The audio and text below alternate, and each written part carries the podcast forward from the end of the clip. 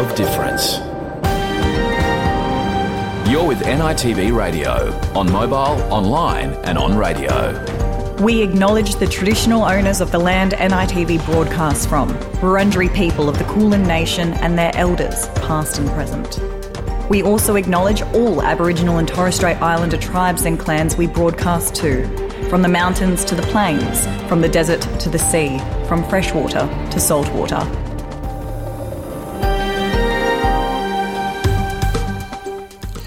Yama, welcome to NITV Radio this Monday, November 21.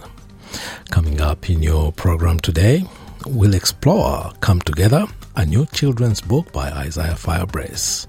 The book outlines the most important aspects of First Nations cultures and history every Australian kid should know.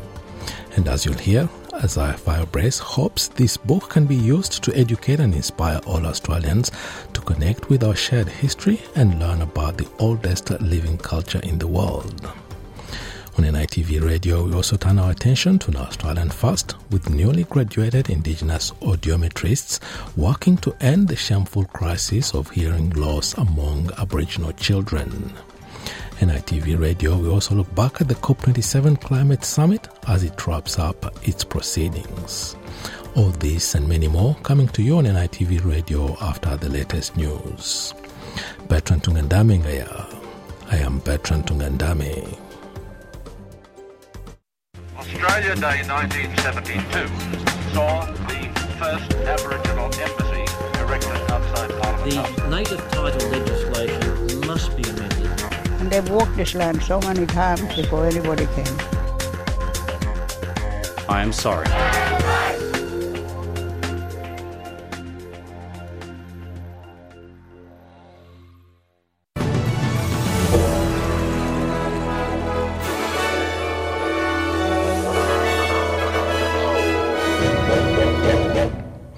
In this bulletin, a Victorian Labor candidate's Aboriginal heritage is now being questioned. The government pushes to get its industrial relations reforms passed despite opposition from key Senate crossbenchers. And the buy now, pay later sector faces a potential overhaul.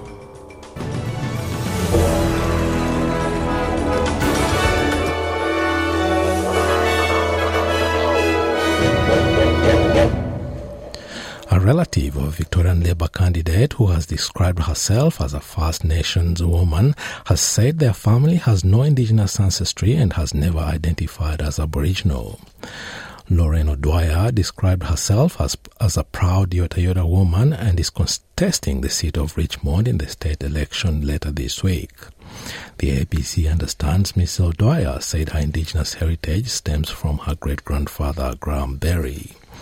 However, Mr. Berry's daughter, Joanne Keel, has told the ABC her father never identified as Indigenous and had no connection to Yorta Yorta country.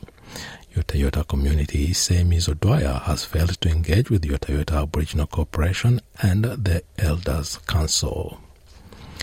Independent Senator Jacqui Lambie has called on the government to split its multi employer bargaining bill to deal with some of the changes after Christmas. The Albanese government is pushing for its industrial relations reforms, which would look to increase wages to be passed during the last fortnight of Parliament. But the Tasmanian senator has told the Nine Network she fears the bill is being rushed. Seriously, um, these are laws that are going to affect um, small business to medium sized businesses, and we've got a problem with that. Um, so we need to be discussing that, and I just don't see you getting through that through by Christmas. Once again, I would suggest that you have a look at splitting the bill, and we come back to the other 10 or 15% of it after Christmas. As simple as that. It is not going to make a goddamn difference to the to um, rising uh, wages. That is for sure. The government is relying on crossbench support to get the bill through the Senate, but has considered extra sitting days may be necessary. Treasurer Jim Chalmers has told the Nine Network this is the Parliament's chance to get wages growing again. We need to fix the bargaining system in order to do that. And so we're having a heap of conversations with the business community, the union movement, the crossbench, and others uh, with an interest here uh, to try and pass it before uh, the Parliament rises for Christmas. The federal government is looking to overhaul buy now pay later services as it cracks down on financial abuse. An estimated 7 million Australians use services such as Afterpay to pay for goods with no interest. A Treasury paper has highlighted the need for the government to protect consumers from getting into debt and suggests credit checks for users at a minimum. Financial Service Minister Stephen Jones has told Channel 7 it is important to establish whether these services are affordable to a consumer. We want to ensure that where these products are being offered, they're being offered safely to consumers and people aren't getting themselves into hot water. These aren't home loans, and that's a, an important No. distinction to make. These are generally small amounts of credit in the one and two hundred dollar level. So we want to ensure that if we are moving to regulate, it's appropriate to the level of risk involved. Residents across New South Wales are being warned to prepare for severe weather as an already flooded town is issued with an evacuation order. The State Emergency Service is warning people in Deniliquin in the southwest of the state to leave their homes by Wednesday, November 23. Damaging winds up to 90 kilometers per hour are also expected for much of the state today. National Party candidate running in the in the Victorian state election has died five days out from polling day. In a statement, the party has confirmed Shaun Gilchrist, the candidate for Narracan in the state's east, died unexpectedly. It has also offered its deepest sympathies to Gilchrist's, Gilchrist's family and friends. Australia's most Australia's major coal exporters have been accused of falsely claiming that their coal is cleaner than it is to improve profits and to prevent blocking of shipments. Independent MP Andrew Wilkie says he has been provided with thousands of documents by a whistleblower revealing that companies have been lying about the quality of their coal for years. It includes exports to Japan, South Korea, China, and India. Mr. Wilkie has told Parliament he is shocked by the alleged misconduct revealed by an executive from the coal industry. The fraud is environmental vandalism and makes all the talk of net zero emissions by 2050 a fiction. It could also be criminal, trashing corporate reputations as well as our national reputation. In essence, Speaker, coal companies operating in Australia are using fraudulent quality reports for their exports and paying bribes to representatives of their overseas customers to keep the whole scam secret.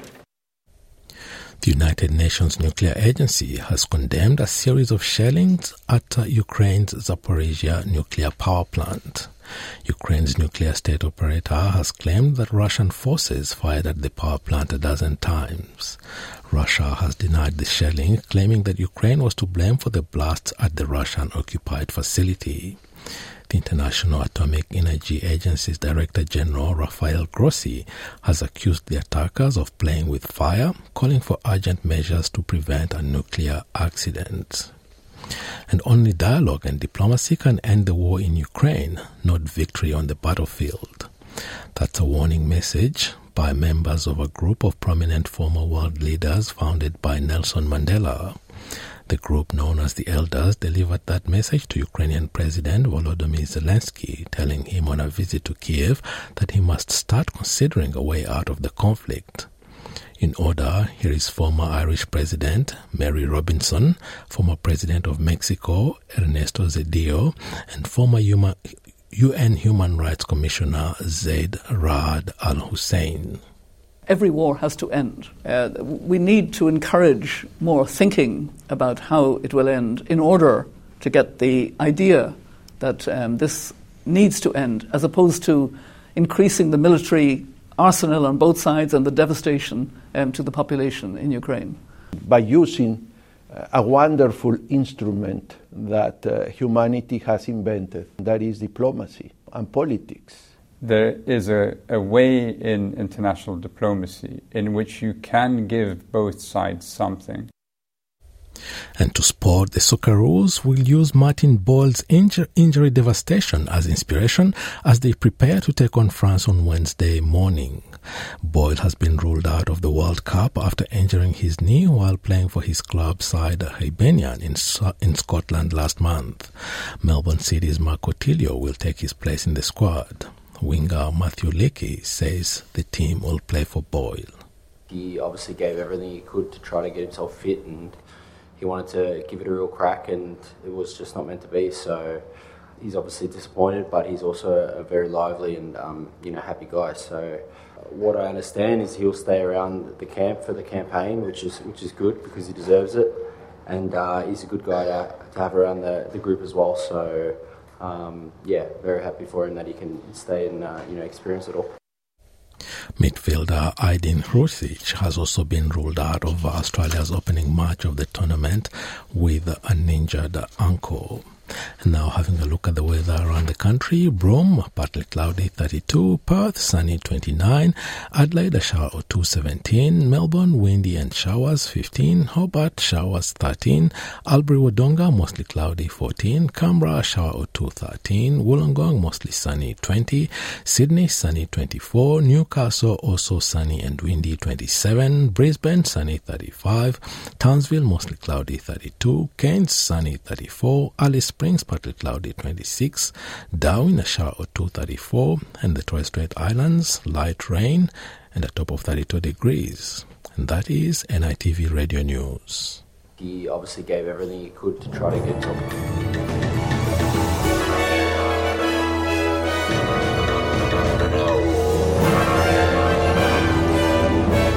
Visit sbs.com.au slash NITV radio. Coming up next in your program, well, we stay with the Yorta Yorta man, Isaiah Firebrace, as he has added the author to his list of titles, publishing his first children's book, Come Together. NITV Radio's Emma Kellaway caught up with Isaiah Firebrace to learn more about uh, this new book. In the program, we also look at an Australian first with newly graduated Indigenous audiometrists working who are working to end the shameful crisis of hearing loss among Aboriginal children. We also look back at the COP27 Climate Summit as it wraps it it wraps up its proceedings. NITV Radio, share our stories on Facebook. Isaiah, welcome to NITV Radio. It's really good to be here, so thank you so much for having me. And thank you for joining us. And also, congratulations on adding author to your list of accolades. It's your first book, it's a children's book, and it's out now in all stores. Can you tell me a bit more about where this whole journey started? Yeah, so this is a project that I've been working on for probably about a year. And, you know, it's something that I've have always been passionate about, you know, is, is education and youth and, you know, and kids. So doing something like this has been such a dream come true. And, you know, it's, it's something that I wish that I would have had in my own schooling journey when I was a young kid as well. So I'm, I'm kind of like filling in a bit of a personal gap that I feel like that I that I didn't have when I was growing up. So yeah, this book is all about First Nations history and culture, and yeah, t- twenty things that I feel like every Aussie kid should know uh, and learn about the First Nations people. It's definitely a very important part of the education for all Australians. Can you tell me a bit more about what those 20 topics are and why you chose those? Yes. Um, when I was writing the book, you know, we, we listed so many, we listed probably about maybe 50 to 70 different topics that I, w- I was thinking of including in the book. And, you know, we went back and forth with choosing what ones that I thought would be necessary and, and ones that I feel like, you know, your average Aussie kid may, probably ha- has heard about um, in their life. And I just wanted to elaborate on those on those topics. You know, things like acknowledgements of country and a welcome to country, and the differences between those. You know, colors of the Torres Strait Islander flag and the Aboriginal flag, um, elders, uh, seasons, music, art, dance, song lines. So they're very. Um, I, I think there's a lot of general topic topics in there, but there's also some that I personally uh, feel like that I really connect to as well. And um, yeah, I think I've just given people a, a bit more of an understanding about those things because you know you you hear about a lot of things like an elders and maybe what people out there are confused or kids out there are confused. Why do we call elders uncle or auntie or what's that all about? So I've really dived in and kept it really accessible for children to understand, and it's a great read. And um, but like I said, even though this is like a children's book, I feel like even adults can pick this up and and learn and learn something from it. So the topics I've included in this is are ones that I really think people are going to get a lot from and and yeah and know a bit more about because I know in schools and things you know you, you probably hear a lot about the culture and and certain terms and and certain topics about Aboriginal culture and history, but there's not a direct, just kind of factual explanation about what that those actually mean. And with this book, I've done that in a way that I think children will really enjoy and really understand in a in a childlike way, but also keeping it true and respectful as well. And what are some of those topics that you feel more of a personal connection to that you felt was really important to include in the book? Well, writing this book in in each in each section of the book, like I really tried to include. I, I feel like all I, honestly, I feel like all the topics are the ones that I've chosen that I really have a personal connection to. Because if you read the book, each topic I've included my own personal flair to it and what what it actually means to me.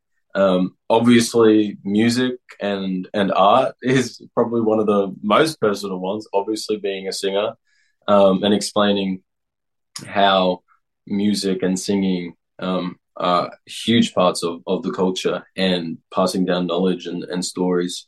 Um, I really loved writing the the elders um, page as well because I got to include you know an elder Auntie Lois Auntie Lois uh, Peeler from the original Sapphires in there, who is a really big um, role model and inspiration for me. Um, things like song lines as well was something that I really enjoyed uh, learning more about song lines, um, dreaming stories, um, also including uh, in the totems section about where I'm from and my and my country and and the totems that you know that, that are special to me and significant to me as well.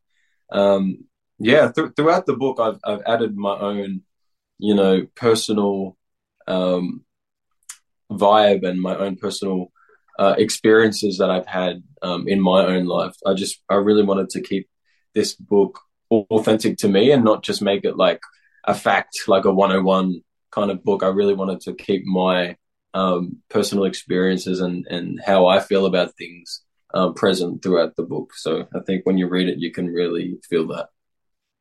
I think you're dead on. You can really see that when you read through the pages. And now to the front page, the title page, Come Together. Such a strong name for the book. What inspired that name?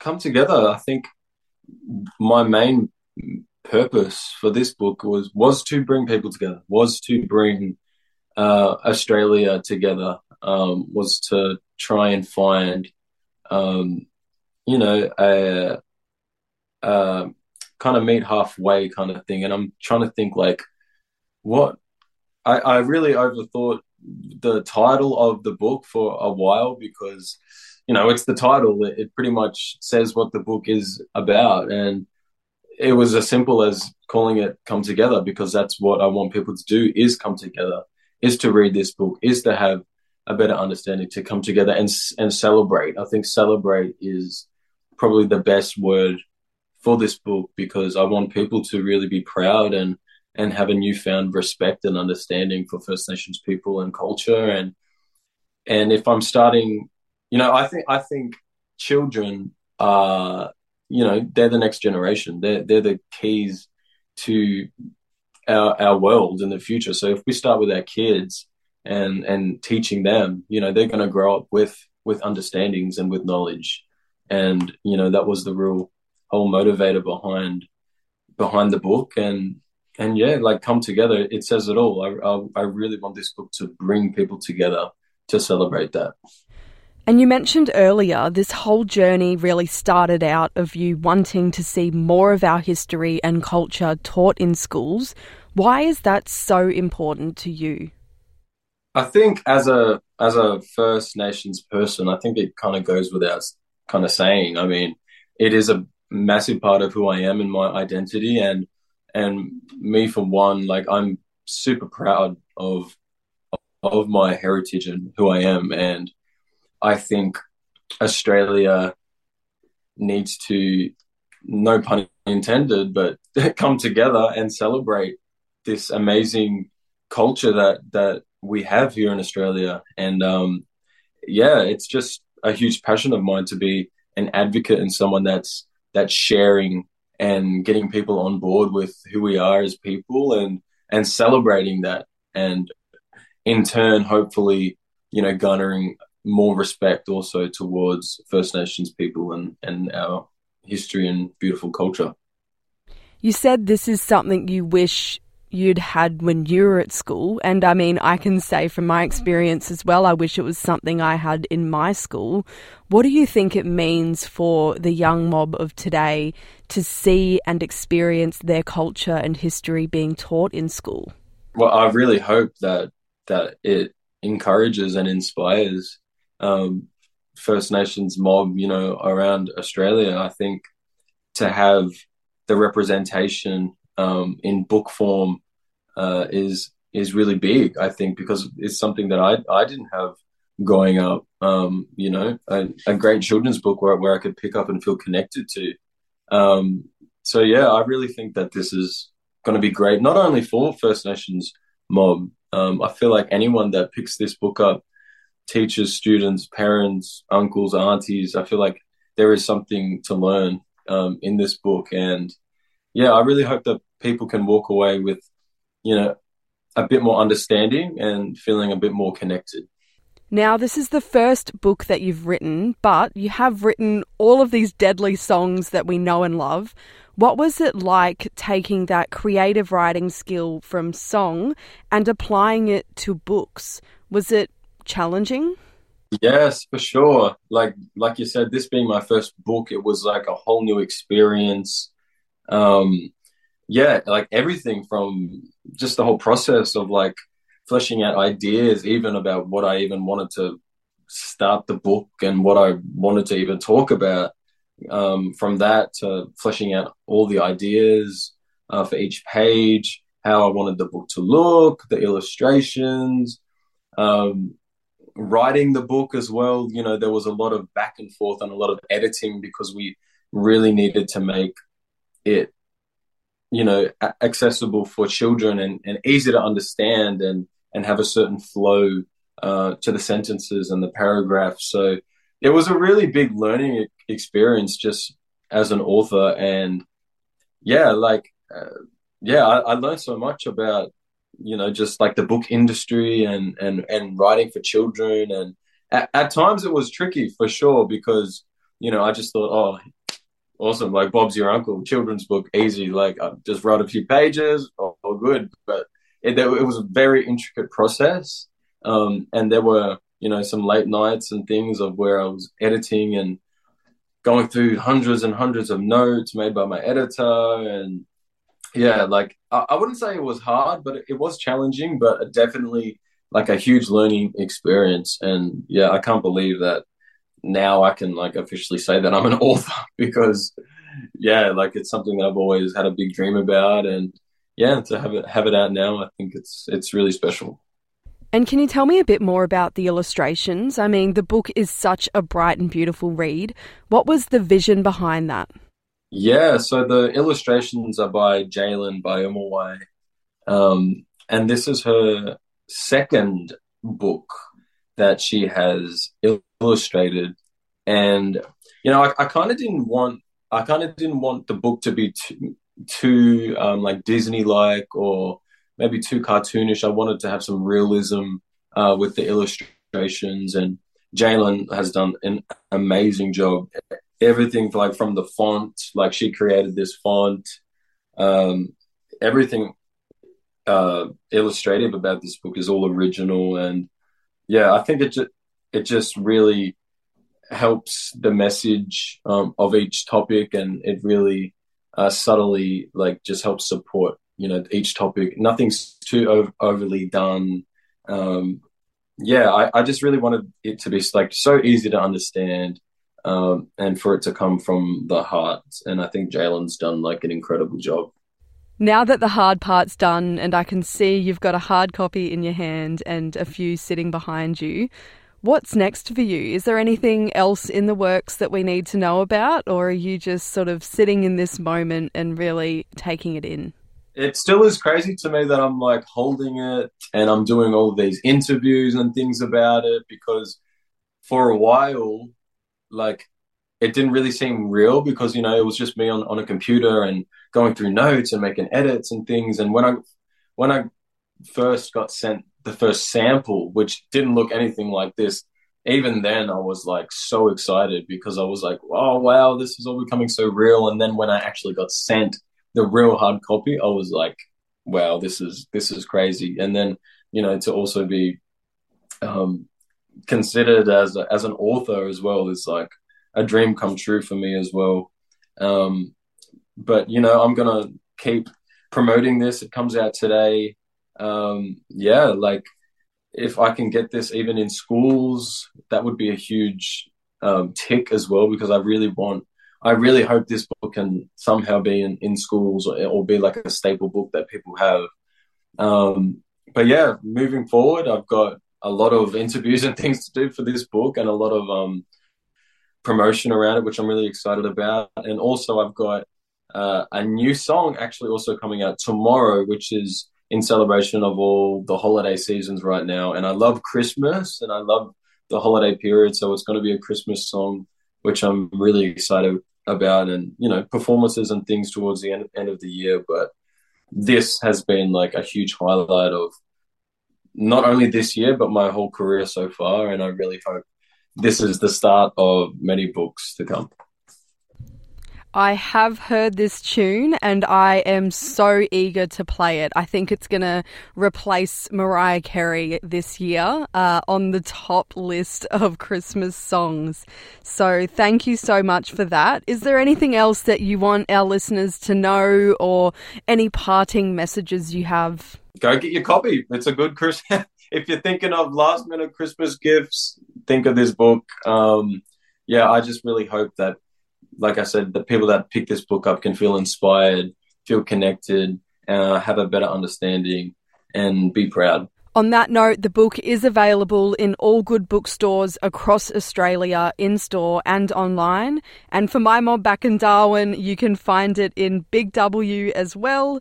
Uh, Isaiah, congrats on the book. I can't wait to get my hands on one of those hard copies. Thank you so much for joining us on NITV Radio.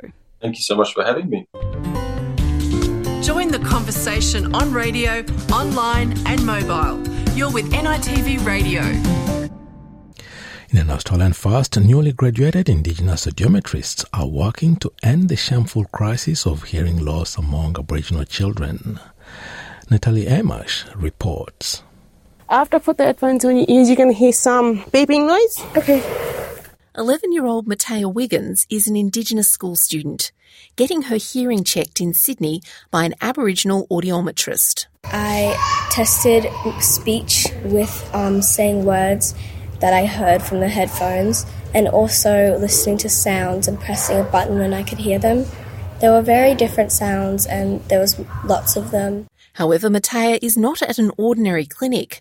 Her audiometrist, Eileen Byers, is a Bundjalung woman from northern New South Wales and a recent graduate of an Indigenous hearing project at Sydney's Macquarie University. So now I am qualified to do hearing tests, which is really good. It is a really big step, you know, to be able to come out of your comfort zone and to be able to do something like this and to do something for your for your community. The 37 year old Aboriginal health practitioner lives in northern New South Wales and graduated with a diploma of audiometry this month as one of 15 students.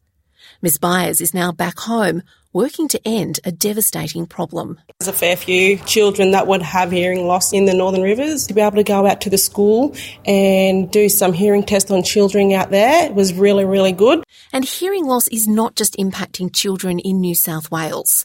It's widespread, according to Matea's mum, Cara Cross a research fellow with the Aboriginal Children's Hearing Health Project run by Macquarie University. It's absolutely shameful. We've got the worst rate of preventable hearing loss amongst our Aboriginal kids in the world. So it is a crisis, and the World Health Organization has identified it as such. Hearing loss in children may be as high as 90% in some remote communities, often caused by common middle ear infections. Left untreated, Miss Cross says infections can have long term impacts. If a child can't hear their family and their uh, kin talking, then they're not going to be able to pick up their speech correctly, so that'll flow into a disability. This can lead to speech issues, literacy issues, which can flow into a lack of being able to find suitable employment. So it can actually flow on into their adult life and cause quite significant issues. Ms Cross says lack of access to medical care is just one reason at risk children often miss out on treatment. There can be a lot of fear for Aboriginal mothers, particularly in identifying that their children are having health problems, given the issues of the past where children would be taken away. If we've got a history in our families, as I do, that children were taken away, then the idea of going to a doctor and identifying that your child may be having an issue can be quite scary there's still that layer of anxiety that comes with that. So, knowing that you're going into a place that's culturally safe uh, allows you to relax and get your child treated without having the fears in the back of your mind. It's hoped that the newly graduated Indigenous audiometrists will help to lift testing levels, leading to earlier treatment and better outcomes, according to Catherine McMahon, Professor of Audiology at Macquarie University. If we're able to detect a problem early, then we can mitigate all the long term effects that middle ear disease and hearing loss can have in kids. For Aboriginal people, particularly Aboriginal children, there's an incredibly high prevalence of uh, middle ear disease and of hearing loss. And so this project aims to address that. Game based hearing tests are another approach, according to Carolyn Mee, who developed Sound Scouts, a free online hearing test for children. The children play three game based activities. So they have to listen for the sounds, either swipe the objects that they hear or tap on a red button when they hear a specific sound. We've seen great results from the testing in schools in terms of picking up children with hearing loss. So we've seen children with permanent hearing issues detected. Sound Scouts is available in English and Spanish, and Miss Mee says soon also in Mandarin and Arabic. So we use actually language to assess hearing and we also use a mid frequency tone. So it's a combination of both language and tone testing that gives the overall result. While most Australian states have no mandatory school hearing tests, Miss Mee hopes that will soon change people don't realise that if children can't hear, they can't learn. Or if they can't or struggle to hear, they'll struggle to learn. So it's really important to identify hearing issues. What we'd like to see happen with Sound Scouts is for it to be used as a screening of children at school entry across the nation. A recent Melbourne University study found that up to 10% of all Australian primary school aged children suffer from some undetected hearing loss. And Professor McMahon says certain communities are at higher risk disadvantaged children and families, like those who are refugees or migrant backgrounds, um, they are the most vulnerable to middle ear disease and hearing loss. There's two types of middle ear disease. One where, where there's pain, real ear pain, and it's really obvious, um, or there's dripping ears. But the other one is really subtle, and it's where the middle ears get blocked up by thick gum or thick gooey fluid and it doesn't there's no pain. So parents don't know that there's a problem necessarily. I think it's really important that we should have targeted screening programs in schools where kids might be vulnerable to middle ear disease and hearing loss Professor McMahon hopes that new approaches developed in Australia may soon improve hearing outcomes offshore too. We'd like to see it in First Nations communities, whether it might be Canada or the US or New Zealand. This is a really important solution that will drive a change. 11 year old Matea Wiggins hopes so too. It is really sad to see so many kids that have hearing loss caused by not being able to get their hearing tested or not being able to get it medically treated. And I really hope that's something that we can fix. Natalie Armash, SBS News. Join NITV Radio on Facebook.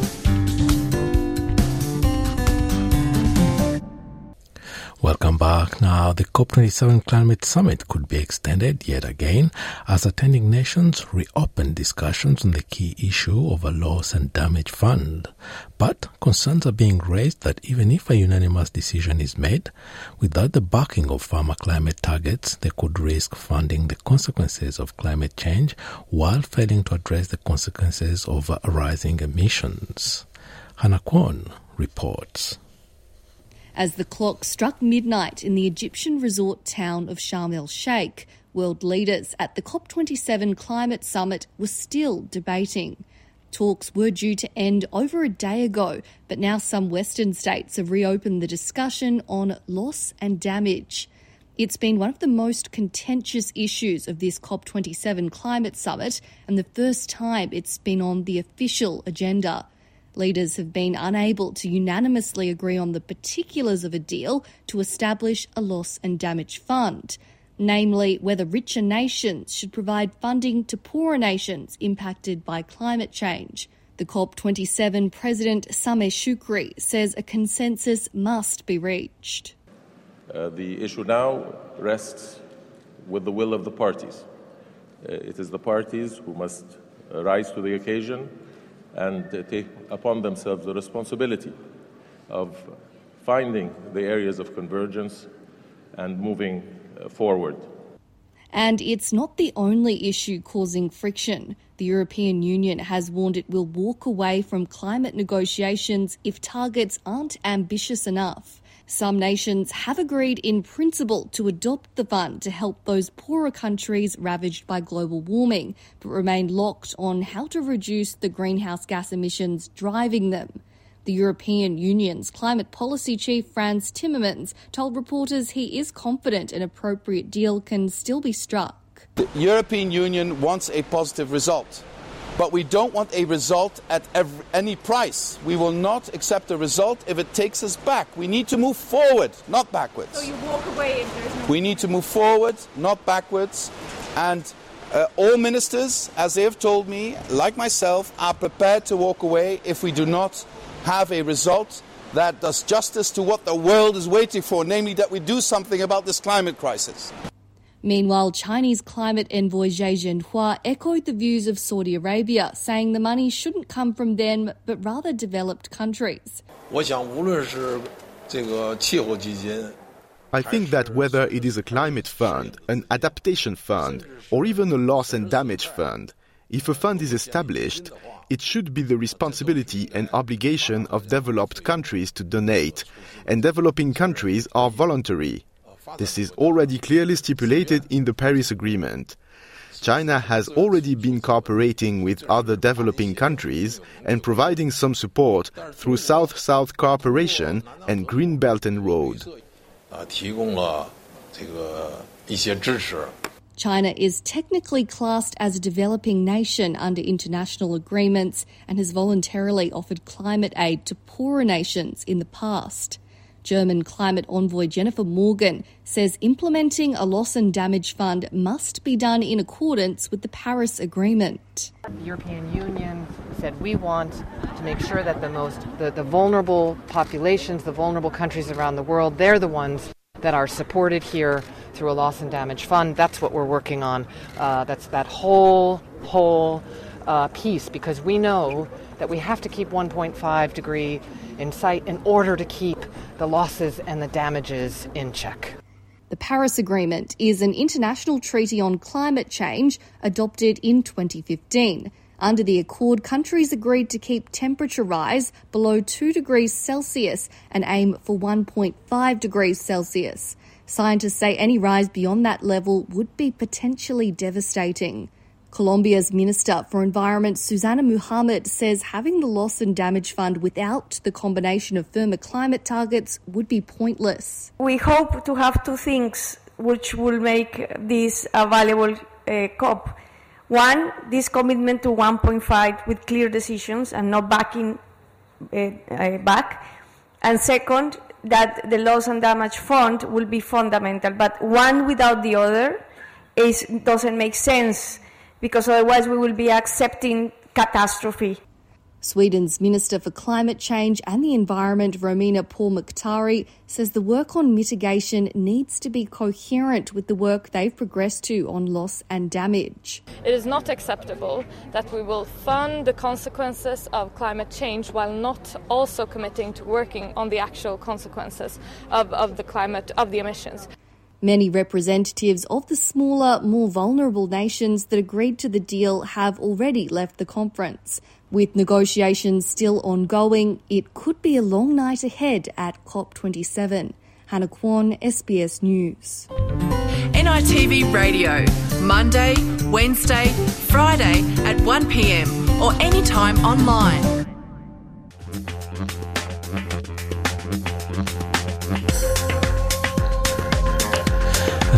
That's all for NITV Radio today. Bertrand Tungandame here. I am Bertrand Tungandame, thanking you for tuning into our program today.